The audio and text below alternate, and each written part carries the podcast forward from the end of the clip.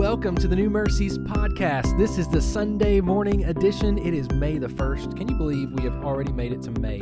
That is just so awesome. It's incredible. We are a blessed people to see May 1st, 2022. We are doubly blessed people that we get to worship a risen Savior. Today is Sunday. Our Sunday podcasts are a little bit different, a little bit shorter, and they are meant to give you motivation and excitement as you go gather together and worship with the people that God has put around you.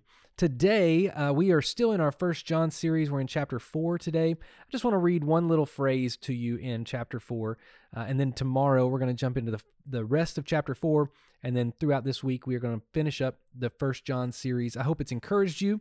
I hope it has brought you some life and some joy and a little bit of smile on your face. Today, as you worship, know that you're worshiping a risen Savior. And here's how powerful that risen Savior is.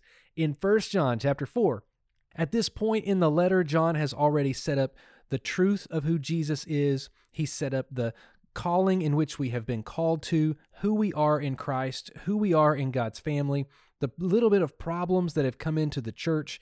And now he says, This is the truth. The enemy is here. The enemy is in your building. Now he's saying to this church, the enemy's all around us and it's hard to it's hard to pick out the enemy it's hard to figure out who's who you do it by finding out whoever is preaching against jesus they are the enemy doesn't matter what all they're saying doesn't matter how they're saying it doesn't matter how clever their thought processes and opinions are they are wrong if they say that jesus christ is not of god and so he says this he, he's warning the, the people of god in this region and he keeps saying over and over and over again Love is how we live. Love is how we live. Love is how we live.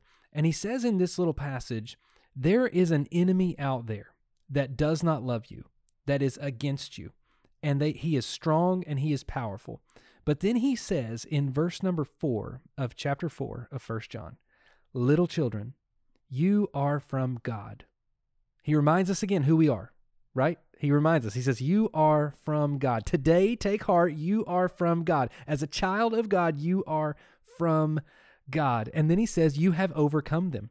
The enemy that's out in the world that's lying and spreading all kinds of filth and trying to tear the church down, you have already overcome that enemy. For he who is in you is greater than he who is in the world.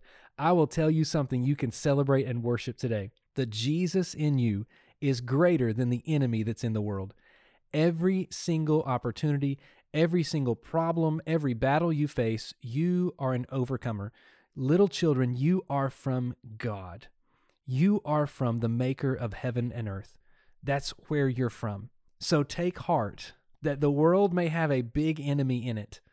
The enemy may be coming up against you over and over and over and over again.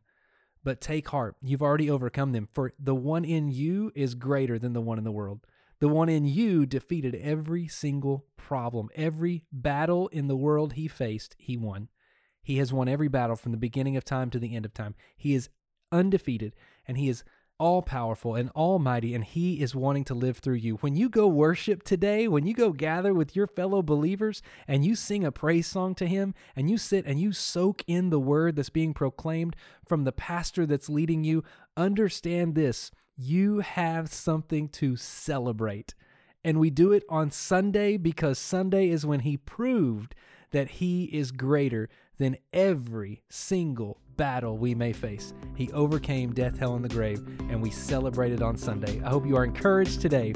Go for it with your fellow believers as you worship the Maker of heaven and earth today.